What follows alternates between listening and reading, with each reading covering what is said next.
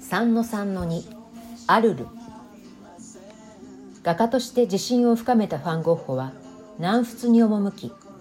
1888年2月20日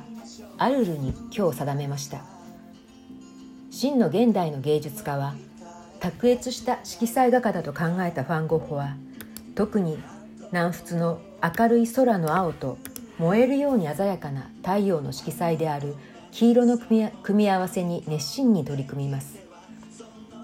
10月にはアルルにポール・ゴーガンが合流し影響を与え合いながら制作を行いましたが2人の関係はこじれ共同生活は2ヶ月で終わりを迎えます。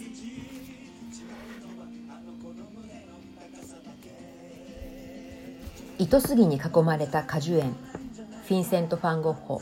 1888年4月油彩カンバスクレラーミラー美術館。レモンの籠と瓶フィンセント・ファン・ゴッホ1888年5月油彩カンバスクレラーミラー美術館。種まく人フィンセント・ファン・ゴッホ1888年6月17日から28日頃油彩カンバスクレラーミラー美術館。